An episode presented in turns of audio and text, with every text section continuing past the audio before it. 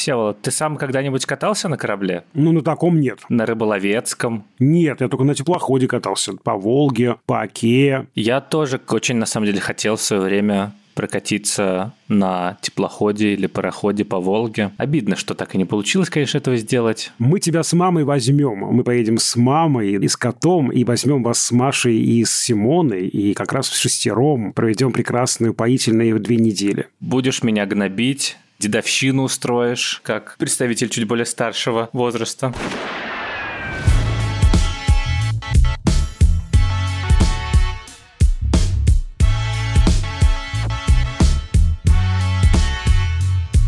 Всем привет! Это подкаст «Кинопоиска. Крупным планом». Меня зовут Даулет Жанайдаров, я редактор видео и подкастов «Кинопоиска». А я Всеволод Коршунов, киновед и куратор курса «Практическая кинокритика» в Московской школе кино. Каждую неделю мы обсуждаем новинки проката, иногда разбираем классические фильмы, а еще советуем, что посмотреть.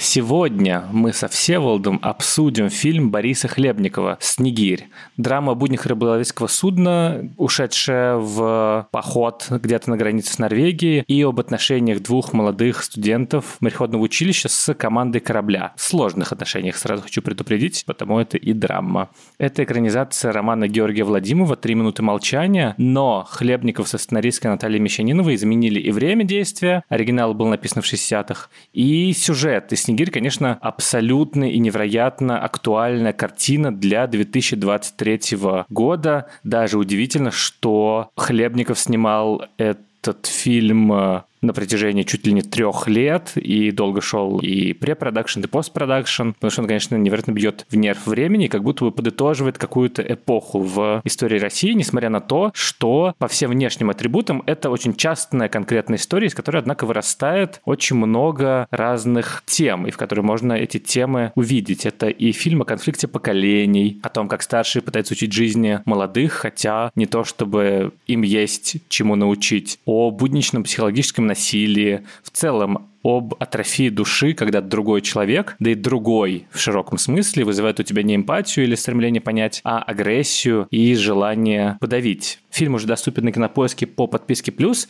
Если вы, в принципе, готовы смотреть российское кино, то вот это как будто бы пока что главный претендент на звание лучшего отечественного фильма года. И я имею в виду сегмент, который ближе не к массовому и развлекательному, а скорее к проблемному и авторскому. Хотя, и это тоже приятная неожиданность, в какой-то момент «Снегирь» выруливает на территорию фильма «Катастрофы». И этот эпизод сделан довольно круто. Также хочу затизерить, что у нас в этом выпуске будет два интервью. Сначала с режиссером Борисом Хлебниковым, а потом и с исполнителем одной из главных ролей Макаром Хлебниковым. Ну что, Всеволод, что ты скажешь о «Снегире»? Вот ты называл его в числе лучших за полугодие в одном из недавних наших выпусков. А можешь еще подробнее рассказать, чем же он тебя так покорил? Ты знаешь, у меня не укладывается в голове его название «Снегирь». Оно какое-то вот дежурное, у меня оно не склеивается с реальностью. Я его называю «Левиафан». Очень интересно, потому что, с одной стороны, оно коррелирует с таким суровым звягинцевским «Левиафаном», но еще в большей степени у меня оно ассоциируется с картиной «Левиафан» две тысячи двенадцатого года, чуть более раннее, чем звягинцевская картина. Ее сняли два антрополога, Люсьен Кастен-Тейлор и Верена Паравель, на некоем рыболовецком судне, на подобном же траулере в Новой Англии. И уникальность этого фильма в том, что они тогда, вот только-только в моду вошедшие камеры GoPro, рассовали по этому траулеру на дно контейнера, куда они рыбу, значит, вываливают, в снасти какие-то вмонтировали, там, привязали еще к чему-то. И ты понимаешь, что ты смотришь как будто бы глазом нечеловеческим. Это взгляд рыбы, потому что вот я вместе с рыбой буквально падаю на дно этого какого-то бака. А потом я понимаю, что я даже и не рыба.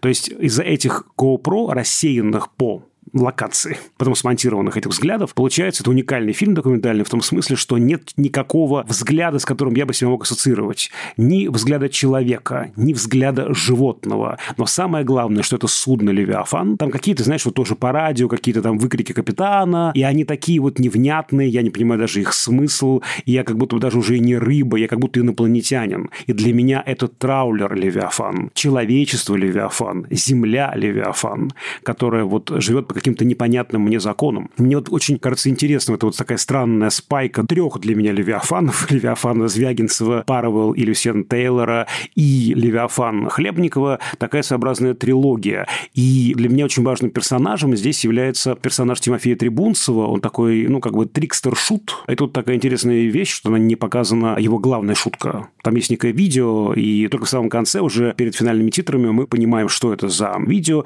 Я вынужден проспойлерить этот момент, но он выпивает пиво с мальками. Он их заживо просто проглатывает, этих мальков. Как и Левиафан. Заживо проглатывает двух ребят. Для меня финал фильма, я вот тоже думал, что-то здесь я вот с финалом тоже вот не могу я разобраться. Вроде бы, почему только одному герою дана смерть? Потом я понимаю, что они мертвецы оба. Они ведь оба мертвые. Ну, в том смысле, что у одного физическая смерть, а у другого смерть профессиональная. Парень, который мечтал выйти в море, он ждал этой практики. Для него мореходка – это не по приколу, а вот это, ну, как бы мечта всей жизни. И мы видим, как он так оглядывается, выходя уже в самом финале. Ты понимаешь, что он никогда сюда не вернется. В смысле, в мореходку. Возможно, он даже окончит училище, но ясно, что мечта похоронена. Эта профессия похоронена. Эти мужики, которые для него были ролевой моделью, они показали изнанку свою. Лживую, конформную, компромиссную в плохом смысле этого слова. Вот. И я долго как-то думал про этот фильм. Еще неделю уже он жил во мне после просмотра. Вот для меня вот это слово «Левиафан» как бы многое объяснило. У тебя расскажи, что, потому что понятно, что у нас еще поколенческий взгляд другой, да. Лично меня, например, раздражали и условные старики, в кавычках, да, ну, отцы, и дети, тоже такой инфантилизм, и детство, играющее во всех частях тела, тоже подбешивало. Вот как тебе, расскажи? Слушай, ну, здесь, как и в хорошей драме, ты испытываешь ко всем героям, с одной стороны, какую-то странную, необъяснимую нежность, потому что они обаятельные, а с другой, ты любому из них можешь высказать, почему он не прав. То есть к отца у меня вопрос, пожалуйста, побольше эмпатии. Типа, что за дичь? Вот этот вот условно закрытый мужской коллектив. Мы все, кто когда-либо в каких-либо конфигурациях существовал в чем-то подобном. У меня это какая-то футбольная команда, может быть, была, или же любое какое-то такое закрытое сообщество. Там всегда возникают вот эти иерархические вещи и распределение ролей. И всегда вылезает вот это вот внутреннее какое-то желание показать другому, что ты сильнее него. Самоутвердить за счет другого. И меня это, конечно, в какой-то момент, если честно, сильно именно выбивало, потому что я где-то со второй половины абсолютно начал чувствовать эмпатию к герою вот обморока Макара Хлебникова, потому что вот это вот ощущение унижения и беспомощности, невозможности ответить как-то, оно очень знакомое, вот это вот бессилие. И я все время как-то всю середину, если честно, ждал, когда же, наконец, это превратится в то, что что в советское время называется роман взросления, роман воспитания, производственный роман, когда молодой герой, такой вот неловкий, может быть, несерьезно относящийся к делу, попадает в компанию крутых мужиков-профессионалов, которые не особенно романтичные и не особенно какие-то ухоженные, но, тем не менее, в них вот правда жизни. И через них он понимает, что же на самом деле главное в этом мире. И у меня вот было вот это вот ожидание, традиционное для любого человека, который смотрит мейнстримное кино, что произойдет слом, что произойдет этот поворот, что главный герой сможет постоять за себя. Но этого не случилось. И, конечно, это был шок. То есть вот этот момент поворотный со смертью, он, если честно, меня прям так поразил, потому что я еще не верил какое-то время, что это случилось. Я подумал, что сейчас, наверное, вот его вырубило, он без сознания, а этот Трибунцев и остальные поймут, как они были к нему несправедливы, и примут его, и будет финальное какое-то противостояние, они вместе такие, отлично, мы команда. Но нет, этот фильм чуть более беспощадный и честный по отношению к зрителю, потому что он показывает, что вот из этого круговорота насилия бытового, сильно замаскированного под шутку, под игру, что из этого нету никакого светлого выхода и хэппи-энда. И вот это вот ощущение какой-то безысходности, оно, если честно, довольно сильное, потому что очень быстро после вот этого вот шока тебе Хлебников сразу дает экшн-сцену со штормом, которая, по идее, в традиционном, не знаю, голливудском кино, в традиционном сюжетостроении должна как-то искупить вину, должны как-то герои, ну, не раскаяться, но понять, что они были неправы и так далее, а здесь этого не происходит. Здесь подвиг, он типа отдельно, то есть они находят в этом какой-то азарт, какой-то выход энергии, находят, ну, смысл жизни и оправдываются этим. Но в финале все закругляется, и все остается таким же. Просто один человек мертв в итоге, а второй сломлен.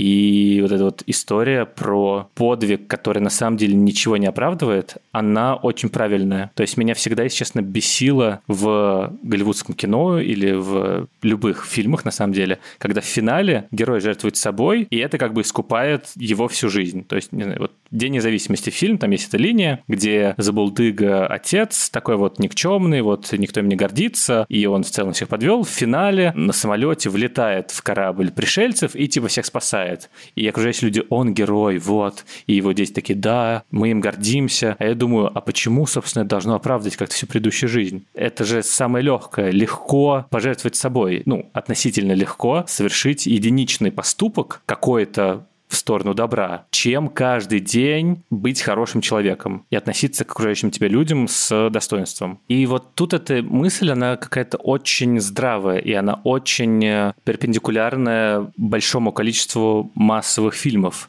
И этим, мне кажется, наиболее ценен «Снегирь», для меня, по крайней мере. Вот этим вот ощущением каждодневного гнета, из которого нет выхода, и тем, что вот этот вот подвиг или то, что случится катастрофа какая-то, и ты найдешь смысл для себя вот в этом экшене на границе между жизнью и смертью, на самом деле это ничего не значит. Ты как был так себе человеком мертвым внутри, так и остался. Ну, я, может быть, не соглашусь с тем, что это только ради драйва они спасают этих норвежцев. Все-таки, мне кажется, это интересный такой момент. Только что мы видели эту смерть и такое хладнокровное отношение к ней, и теперь эти же люди спасают другие жизни. То есть, мне кажется, это как раз дает больше объем. Там, конечно, есть то, о чем ты говоришь, и кураж, и азарт в том числе, но еще и желание спасти других людей. Есть некий закон моря, которому они не повинуются, да, если там за бортом кто-то, и это объем дает интересный персонажам. Только что, да, они, ну, не убили, конечно, но, в общем, морально сломили персонажа Макара Хлебникова, и вот теперь они спасают кого-то другого. И тут даже, ты знаешь, я думаю, фишка фильма в том, и, возможно, некоторая критика и разочарование части зрителей в том, что как будто бы две истории в одной.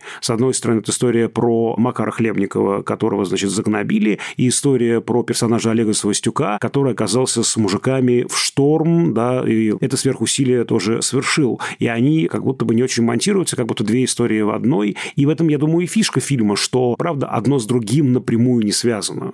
Вот мы хотим этих причинно-следственных связей, да, прям он ждет, что шторм – это воздаяние вам за то, что мальчика убило, да. Но нет, шторм сам по себе, мальчик сам по себе, мальки сами по себе. Вот. И в этом тоже есть такая правда жизни, да. Вот в фильме, я думаю, есть некая намеренная асимметрия. И мне всегда она нравилась, да, в картинах Бориса Хлебникова, в сценарии Натальи Мещаниновой, вычитание каких-то элементов остросюжетного жанрового кино, вот они такие немножко нескладные. И в этом есть какая-то сила фильма. Из-за этого он застревает. Это когда еще с персонажами споришь. Я помню, я поздно-поздно ночью ходил на фильм, шел дальше пешком домой по ночной Москве и прям спорил там то с одним, то с другим, то с Робаком, то с Макаром, то с Олегом Савостюком, то там с дедом. И думаю, а что ж ты, дед-то не вмешался? Что ж ты такой пассивный? Деда нету. Там все мертвые. Ну, в смысле, не то, что мертвые, но не эмпатичные.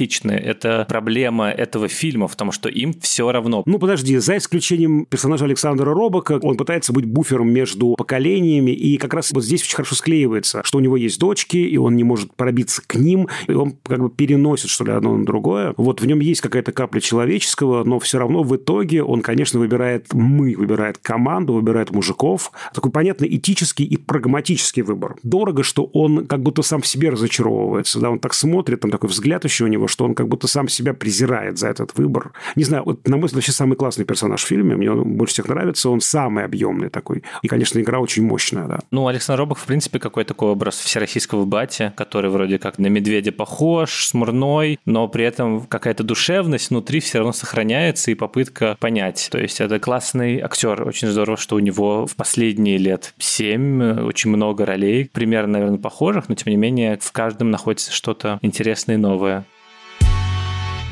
Мне еще было удивительно, что вот этот вот мой диссонанс сюжета, который как будто бы очевидный из оттепельного кино, вот этот вот «Путь к причалу» Георгия Данелия, в котором тоже у нас молодой парень попадает на судно и дальше, значит, учится жизни, там есть какая-то такая мощная отцовская фигура. Ну, вот это вот все традиционные истории про взросление здесь вступает в противоречие, во-первых, с фактурой реальности, которая абсолютно как-то тебя сразу выбивает из такого вот романтического романтического ощущения приключения. Это не приключение, это ржавый корабль, это трудная жизнь, это вот производственные детали, что вот тебе нужно наточить нож, вот это рыба, вот. Очень много подробностей, которые мешают образу какого-то высокого, авантюрного, вдохновенного романа-воспитания. А во-вторых, эстетика новых тихих, двадцать первого века, камера Алишера Хамидходжаева, вот эта вот летучая, ручная, приближенная максимально к документальности, она настолько тебя тоже выбивает из этого сюжета, что у меня это поначалу вызвало диссонанс, а потом я такой, а, ну все, тут все будет плохо. Я прямо представлял, как бы мог выглядеть этот фильм в шестьдесят третьем году. Как бы он был снят вот этим, не знаю, черно-белый, с статичными мизансценами, с таким освещением интересным. Это сразу что-то придает такого отстраненного. А может быть, наоборот, такая камера у Русевского, как в неотправленном письме, тоже такая живая, подвижная. Да, и это ощущение диссонанса абсолютное. Мне его было прям удивительно поначалу с собой замечать, а потом я понял, что это классная игра с тропами, на самом деле, с какими-то сюжетными ходами, которые мы привыкли наблюдать в такого рода кино, а вот тебе поворачивается с другой стороны. Тут еще, я думаю, на это хорошо работает конфликт между ребятами, между персонажами Макара Хлебникова и Олега Савостюка, потому что они кажутся такими вполне монолитными, такие, ну, ребята и ребята. Потом ты понимаешь, что они очень разные, и они с разной мотивацией пришли сюда. Для одного это, правда, мечта, видимо, детства, а для другого это такая, ну, отпуск. И тут интересно, что опрокидываются обе конструкции. Отпуск в Белом море на развалюхе, так себе затея, да? Но и это романтическая в кавычках конструкция. Твоя первая практика, первый выход в море тоже оказывается абсолютно дезавуирована теми событиями, которые разворачиваются. И тут интересно, что вот этот вот хороший такой конфликт более адаптивного, это Савостюк, и менее адаптивного, и более, что ли, такого стержневого персонажа, это Хлебников-младший. И вот тут как раз очень хорошо вот этот конфликт с одной стороны показывает это противоречие, а потом во многом и сходит на нет, уравнивает персонажа, потому что оба они приходят фактически к одному и тому же финалу, только один физически, другой психологически. А еще мне хочется, знаешь, про что сказать? Про саундтрек, потому что вот у меня здесь, опять же, с одной стороны, я прям вижу, ну, это очень хороший контраст, контрапункт музыкальный, с другой стороны, есть некий диссонанс. То, что слушают дети, я примерно понимаю. Вот что слушают родители, мне показалось странным, потому что родители примерно мои ровесники. А слушают они не то, что слушали, ну, если не мои родители, то мои бы дяди и тети, понимаешь? На маленьком плоту. Опа, опа. Попарцуем. Дальше в Зажарьевске была мы. Чего, у всех налито? Нет. Егорыч! Лесник. Идите вы лесом! Страшный дом или пароход! Из монотонных губ я тихо уплыву.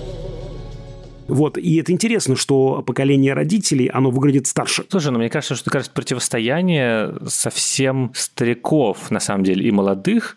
То есть из Робака, из Сытова, из Трибунцева делают чуть более старых людей. То есть это на самом деле конфликт не двадцатилетних и сорокалетних, а типа двадцатилетних и шестидесятилетних тут явлен по-хорошему-то. Потому что вот это вот, то, что называется, майндсет отцов здесь представленных, то, что я работаю, а ты вообще что делаешь? Ты чего хочешь по жизни? Вот этот вот перестроечный вопрос, который в «Курьере» тоже. Вы чего вообще хотите? Он скорее... про советских как будто бы людей. Ну, то есть люди, которые в девяностые выросли, сформировались, как будто бы нету такого вопроса, хотя я могу ошибаться. На самом деле, в принципе, поколение, ну, такой как бы спорный конструкт, потому что очень много различий внутри одного возраста существует, хотя, конечно, много и сходств. А здесь как будто бы это высказывание, ну, не только про этот корабль, там это скорее вообще про страну и про такой тип людей. Ну, или же нам просто показывают, что вот эти вот люди – это не те люди, которые и в конце девяностых слушали бы Земфиру. Это люди, которые, скорее, чуть раньше застряли и слушают то, что слушали бы их родители.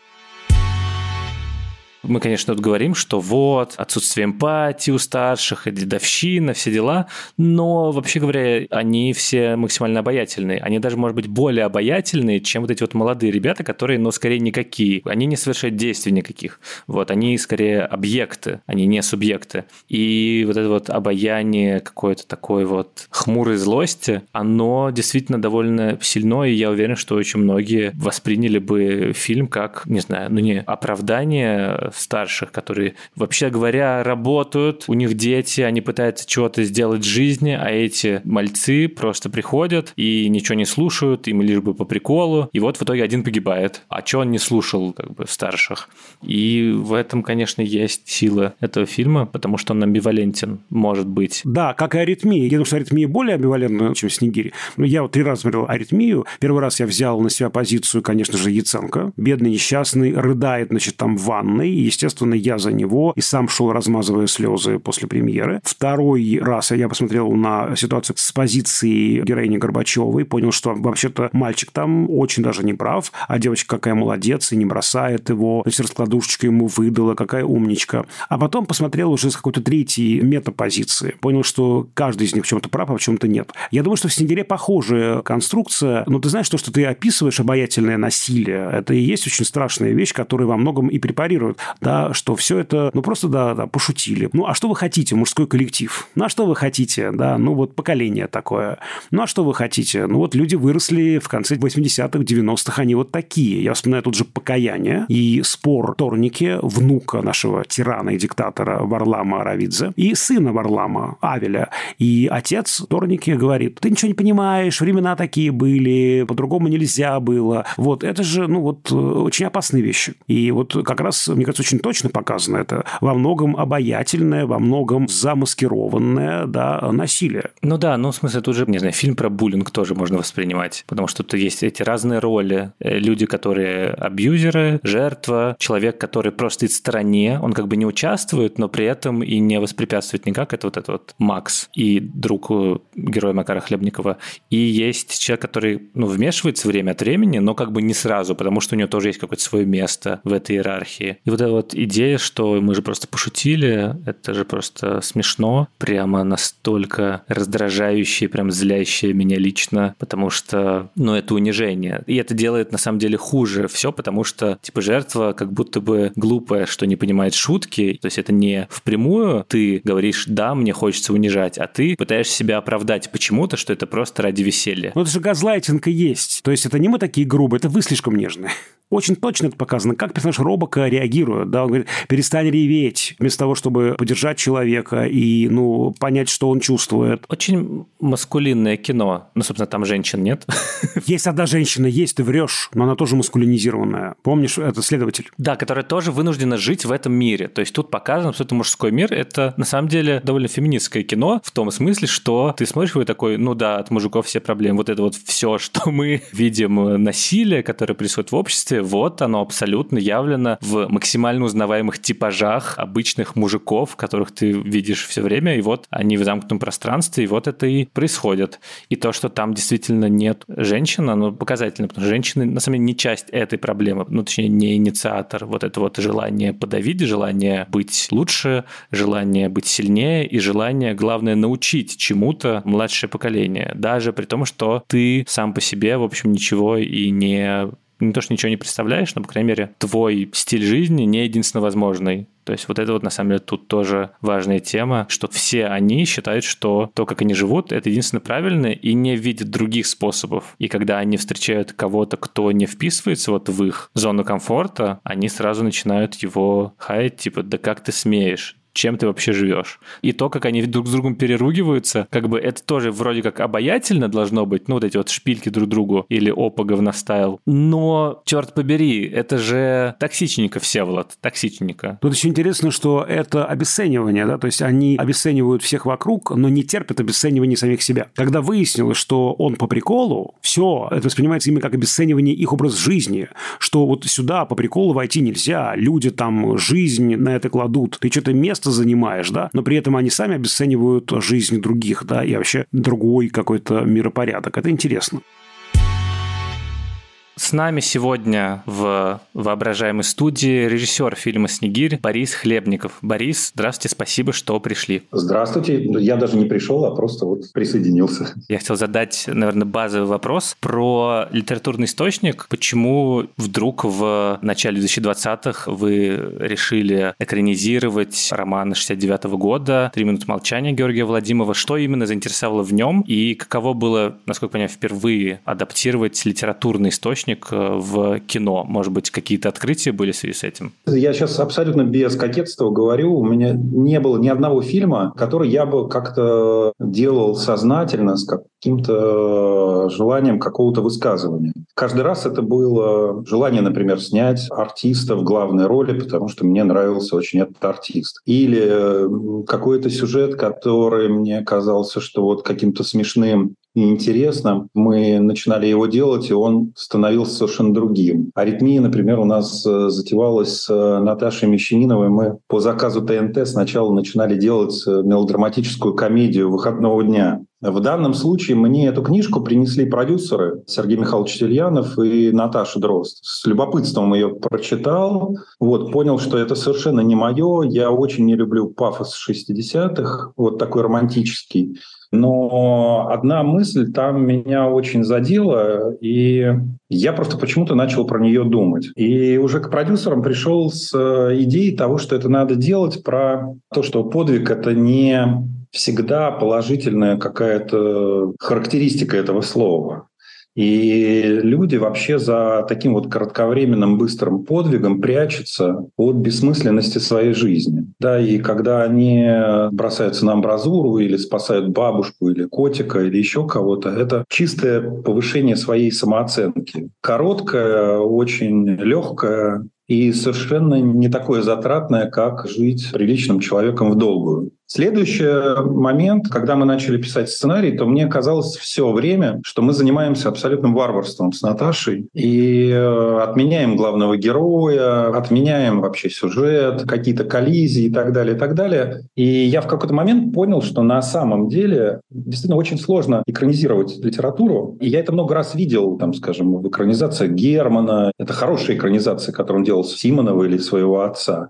И там очень переработаны все сюжеты, да. И есть буквальные экранизации, которые абсолютно дурацкие, бездарные, неинтересные и скучные, потому что действительно это просто совершенно два разных орудия рассказа — литература и кино. У кино совсем мало средств, в отличие от литературы. Литература не поддается просто так переводу в кино. Скажем, мы столкнулись с тем, что наш главный герой все время думает, и мы слышим его мысли в книжке.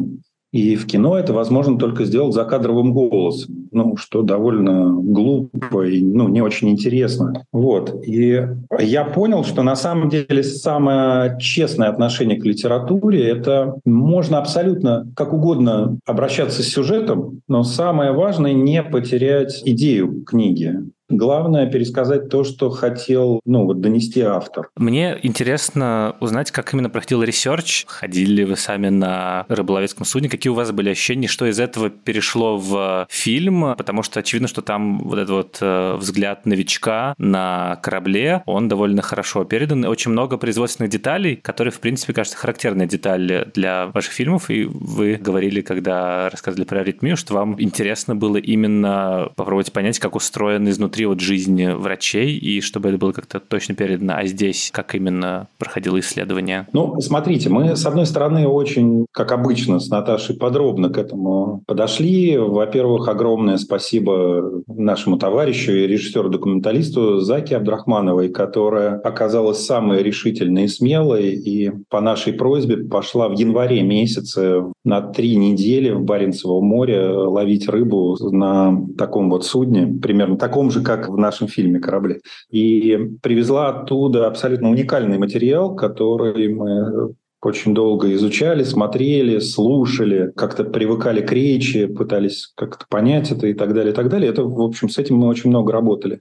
Дальше мы, собственно говоря, провели с Наташей пару дней на корабле, где смотрели, как устроен трал, как эти все механизмы работают, что, зачем, куда, кто, где стоит, за что отвечает.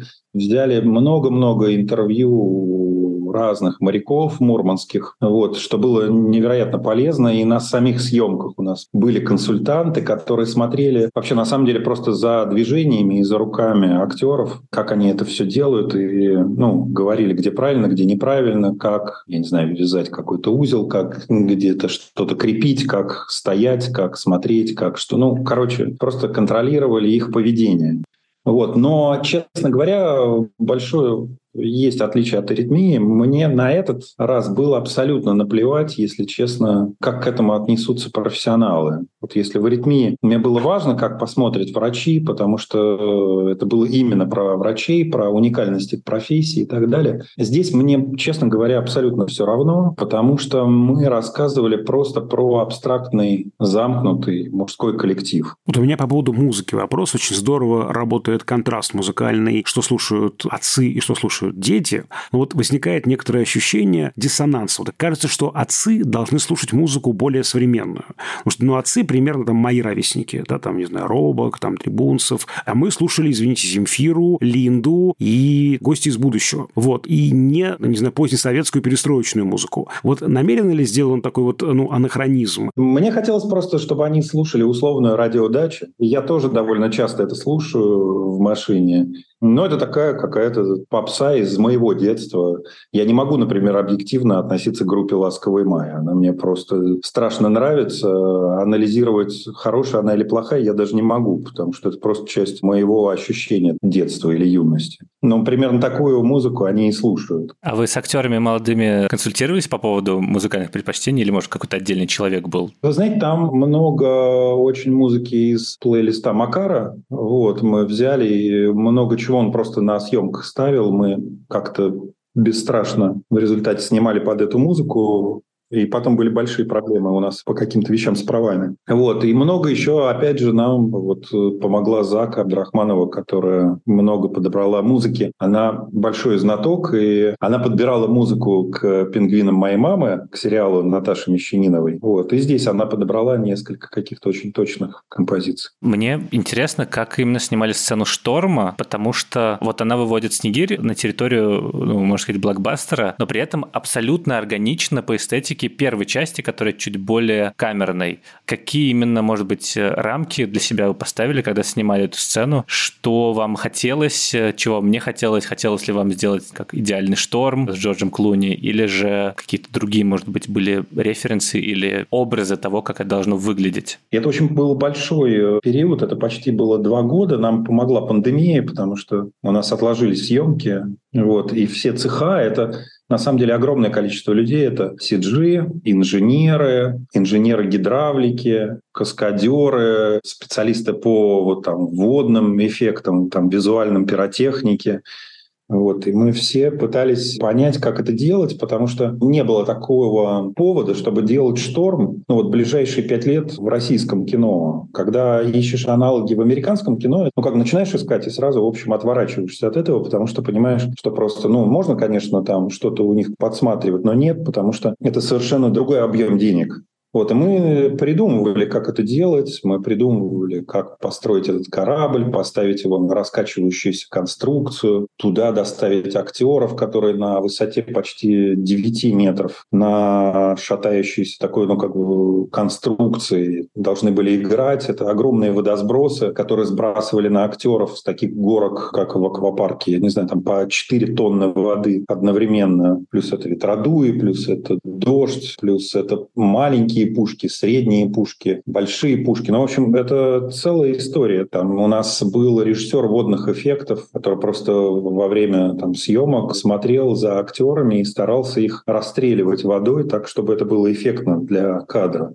Ну, то есть это огромная подготовка. И это одна штука была, которую нужно было придумать и понять, как это сделать. А вторая вещь, она была на самом деле про то, чтобы как это сделать так, чтобы это не выбивалось из основной части фильма, где мы снимаем очень простой ручной камерой и, я не знаю, без музыки, без кранов, рельс и так далее, и так далее, без жанровых каких-то, ну, приспособлений. Вот как этот шторм рассказать еще и таким же способом, как мы рассказываем. А способ на самом деле очень сложный, потому что я вам хочу сказать, что вот, ну, как бы даже, ну, там любой голливудский фильм, да, где есть спецэффекты, он раскадровывается очень тщательно и снимается по кадрам. И даже не по кадрам, а, собственно говоря, по кадрикам, которые идут там пять-шесть секунд. шесть секунд – это уже очень много. Вот. И тебе нужно вот ровно по раскадровке это снять, и потом уже вот си джи, для си джи это очень удобно, они рисуют это все под эти маленькие кадры. А наша задача была, чтобы оператор, постановщик Алишер Хамидходжаев был внутри и снимал это сценами. по две-три минуты одним кадром. И вот это придумать было самое сложное, как нам остаться в бюджете, вот, чтобы это не было колоссально дорого. Как придумать так, чтобы актеры играли целую сцену, а не по репликам. Хочу вернуться к «Аритмии». Там была большая дискуссия по поводу финала, хэппи он или unhappy. Здесь как будто бы такой дискуссии, наверное, не возникнет. Финал кажется беспросветным. И вот у меня вопрос по этому поводу. Действительно ли нет надежды в этой истории, с вашей точки зрения? Я вот уже много, правда, раз повторял, что для меня самая какая-то отвратительная дискуссия – это про загадочную русскую душу. Вот, и про загадочность вообще русского пространства, как территории, там, про мистику и так далее. Мне кажется, что это такая дрянь, это дискуссия, которая поощряет все самое отвратительное, что есть в людях, и оправдывает все самые омерзительные вещи. Но если как бы рационально подходить к пространству, в котором мы живем, то там очень много поводов, чтобы его не любить, бояться, не знаю, от него дистанцироваться, пытаться защититься и так далее. А есть вторая вещь, которая абсолютно нерациональная. Ну, ты просто любишь это, и все, например. Какое бы там оно уродливое не было, да, там, скажем, или странное, или страшное, или слишком брутальное, или жестокое. И я так это и снимал. Вот. А потом наступило двадцать четвёртое февраля. И я к своей этой любви, симпатии и так далее, и так далее, наверное, стал относиться совсем, ну не совсем, но по-другому. Я не про отмену какой-то там культуры или еще чего-то, вот это все, ну как бы это все лабуды. Вот, нет, просто у меня другая степень доверия к людям, про которых я рассказывал. Вот. И, возможно, например, последнего кадра с Тимофеем Трибунцевым, который пьет этих червей в водке и пиве, я бы сейчас бы, наверное, ну, вырезал бы из фильма. Потому что это такая примиряющая к раздолбайству какая-то штука, что-то есть в ней. А потом, наверное, я бы подумал бы и все-таки вернул бы на место это все. Наверное, так бы я описал бы свое ощущение. Но хотел сказать, что по сравнению с свободным плаванием, в котором в финале плавательное средство – это некоторый символ надежды. И здесь, конечно, гораздо более неприятный образ и чуть меньше, мне кажется, любви к этим людям. Хотя сейчас вспоминаю, там стройбригада тоже довольно была такая неочевидная. Насколько это намеренная конструкция, ну, думаю, что, конечно, намеренная, про вот эту вот амбивалентность отношения к людям. По идее, они антагонисты должны быть, но при этом в этом действительно как-то много и обаяние, и нежностью к этим людям. Насколько понимаю, именно вот этого аспекта сейчас постарались избежать, да? Да нет, я просто не решился бы, может быть, так обаятельно, там, скажем, про них рассказывать. Ну, как, ну не то, что обаятельно, с какой-то своей собственной симпатией к ним у меня была бы проблема, может быть.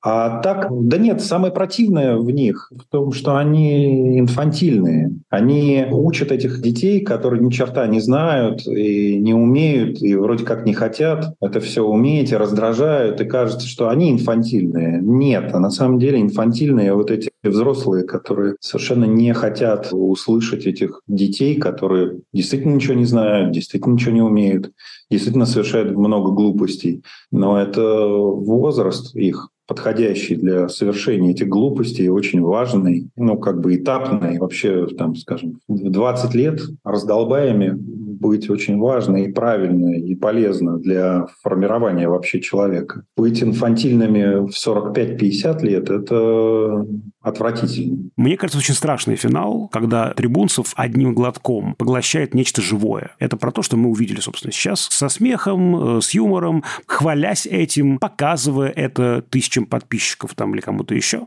Вот. И это очень про то, что мы увидели в его взаимоотношениях с живыми людьми. Всеволод, спасибо большое, потому что это какая-то для меня недодуманная мысль. Я ее никогда так не формулировал. А вы как-то ее точно для меня абсолютно сказали. Спасибо огромное. Для меня это сейчас открытие какое-то. А у меня есть глупый вопрос. Такой подобный вопрос я впервые задал режиссеру Юрию Букову, когда формулировал его «А почему дурак?».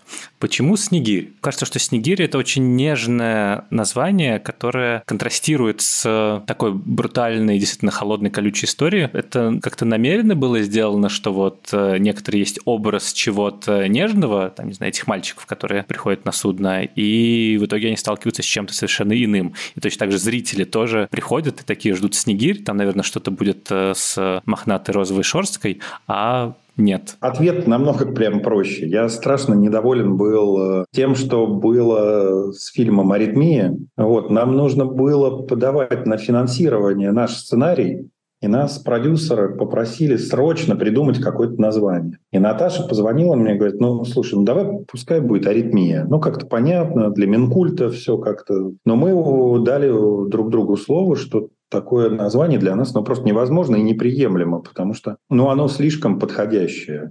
Слишком, как это, говорящее, слишком, ну, как бы правильное. Вот. Но случилось, правда, так, что мы ничего не смогли другого придумать, и это название прилипло к фильму, и так и осталось. И вот для меня оно прям пример очень плохого названия. Вот. И здесь я как-то очень не хотел повторить этого. И это название придумала Дуня Смирнова, которая прочитала сценарий. Я говорю, вот не могу придумать название. Она говорит, да назови вот «Снегирь». У тебя же называется корабль «Снегирь». И я так обрадовался этому, потому что нет никаких совершенно смыслов. Вот, собственно говоря, я бы вот, правда, всегда бы хотел бы от названия не больше того, что у нас получилось. А потом «Снегирь» как-то приятно это слово произносить, оно какое-то хорошее.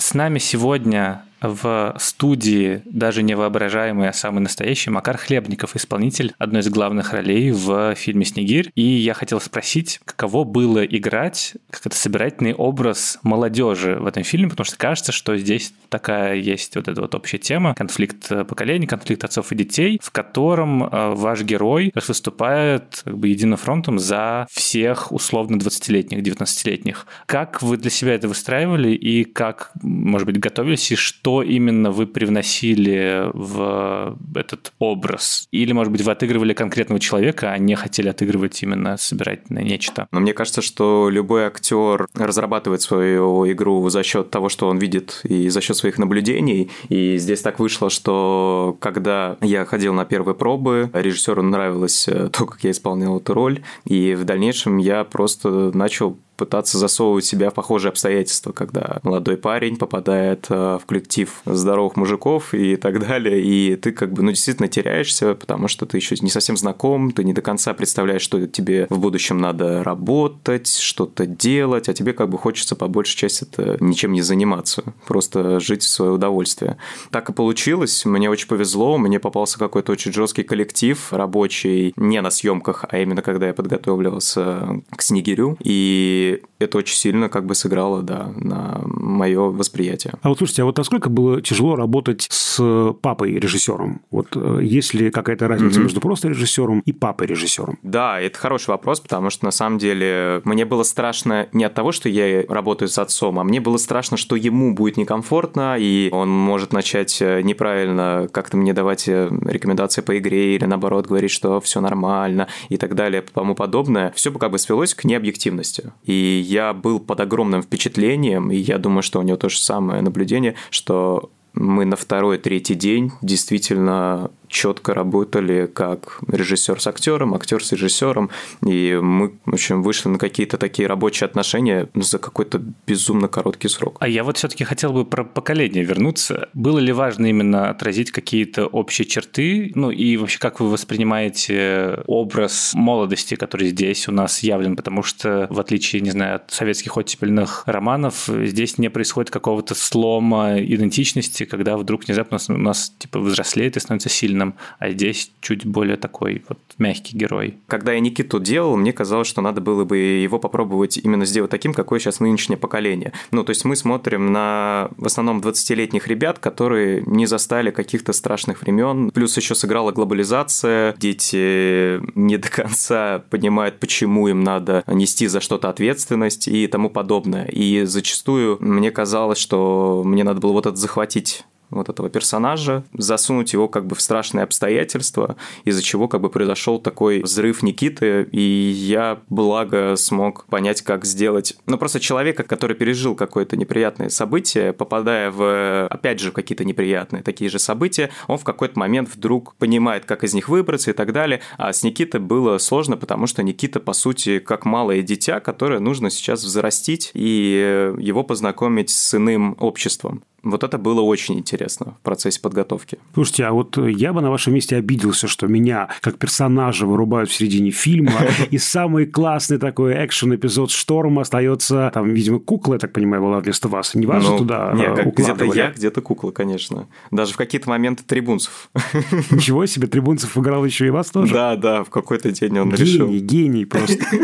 Я хотел спросить, тут важная тема – буллинг. Когда готовились, то как-то читали про это что-то? Или, может быть, что-то вспоминали или как-то внутри себя искали вот этот вот образ жертвы, потому что здесь довольно так хрестоматийно. Да, конечно. Здесь сыграло то, что в период пубертата у меня были определенные сложности с коммуникацией с учениками, с учителями и так далее. Я попал, по сути, в такие же обстоятельства, как Никита, который, ну, вообще совершенно не представлял, что в жизни кто-то может проявлять агрессию необоснованно. Да, в каком-то плане я вот брал вот эти эмоции, которые испытал в тот момент, когда ты не понимаешь, почему на тебя злятся. А каково было снимать на корабле? Ну, то есть это должна была быть предварительная, может быть, тренировка с моряками настоящими, и чтобы вот это вот все выучить. Или же вас как раз запустили как молодых актеров, которые по роли не должны ничего знать, и вы просто на ходу тоже все подхватывали. Интерьер корабля — это все декорации. Я когда в первый раз туда попал, я просто охренел, потому что невозможно так сделать круто. Мы когда поехали в Териберку, мы действительно попали уже на настоящее рыболовецкое судно. Я начинаю ходить по палубе, потом захожу внутрь корабля и вдруг начинаю понимать, что они действительно идентичны. Если говорить про подготовку, конечно, у нас были инструкторы, которые помогали нам с кораблем, потому что там очень много мест, где можно просто себе голову проломить, и действительно уже будет не смешно. У нас на одной смене актер просто якорем пробил голову, и пришлось вызывать скорую помощь. Все закончилось хорошо, но в целом, как бы, действительно, голову нужно беречь. А у меня еще такой странный вопрос, извините, да, но меня удивило, что в одной из сцен вы в своей повседневной одежде. Я помню эти ваши клетчатые да. штаны, и этот свитер, там то ли волки, то ли лисы. Почему вы так в одежде повседневной, а не в игровой? Ну, так вышло, что... Мой стиль, ну, я не знаю, он непредсказуемый. У меня нету какого-то четкого понимания, что белая обувь, черные штаны и белая футболка. Действительно так вышло, что огромная часть одежды просто попала в кино за счет вот этого бунтарского и абсолютно отсутствия общего стиля, общепризнанного. То есть Никита одевается как хочет. Ну, вот ему прикольно олимпийку носить, он ее носит. Какие-то львы, класс. Кстати, нам еще тут рассказали, что и музыка-то на самом деле тоже пришла из вашего плейлиста, который слушает Никита. Интересно, на самом деле, когда те же самые «Пингвины моей мамы» мы делали, вышло так, что какие-то треки я рекомендовал просто, и часть из них вошло. И то же самое со «Снегирем», то есть обсуждались, какую музыку может слушать в целом Никита, и я лишь предлагал, а дальше на усмотрение режиссера треки утверждались, либо наоборот как выкидывались. Если говорить про момент, когда я включаю песню «Говновоз», то это вообще очень смешно, потому что просто Борис говорит: «Включи что-нибудь громкое», ну и условно смешное, просто так, а мы дальше подложим поверх этого уже какой-то там выбранный трек. Я включаю какую-то переделанную песню «Говновоз». Ну, я как бы смеюсь, ха-ха, хи-хи, говновоз. А потом он в конце съемок говорит: «Ну, а мы ее, скорее всего, купим». И шофёра три таксиста, девчонка на чистом, ой-ой-ой. Сегодня включай больше.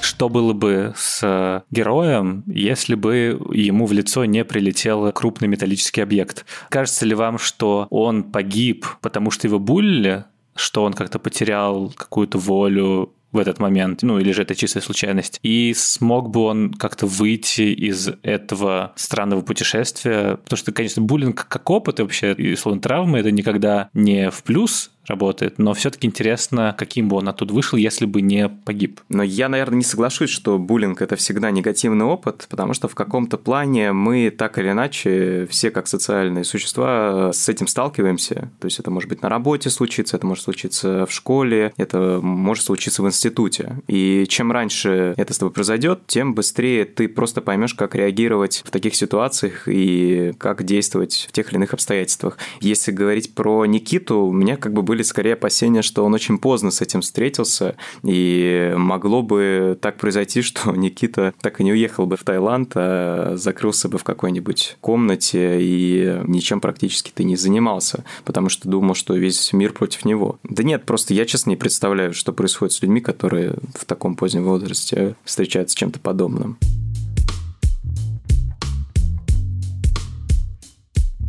И на этом все. С вами были Даулет Жанайдаров и Всеволод Коршунов. Я напоминаю, что мы есть на всех подкаст-платформах страны, от Яндекс.Музыки до Google Podcasts. Пожалуйста, пишите нам, ставьте лайки, сердечки, подписывайтесь на наш телеграм-канал «Общим планом». Там мы выкладываем какие-то дополнительные материалы, просто общаемся с подписчиками, поэтому будем рады вас там видеть. Еще пишите нам в отзывы на Apple Podcasts, на почту подкаст собака кинопоиск точка ру. Над этим эпизодом работали звукорежиссерка Лера Кусто и продюсер Бетти Исакова. До скорых встреч. До свидания.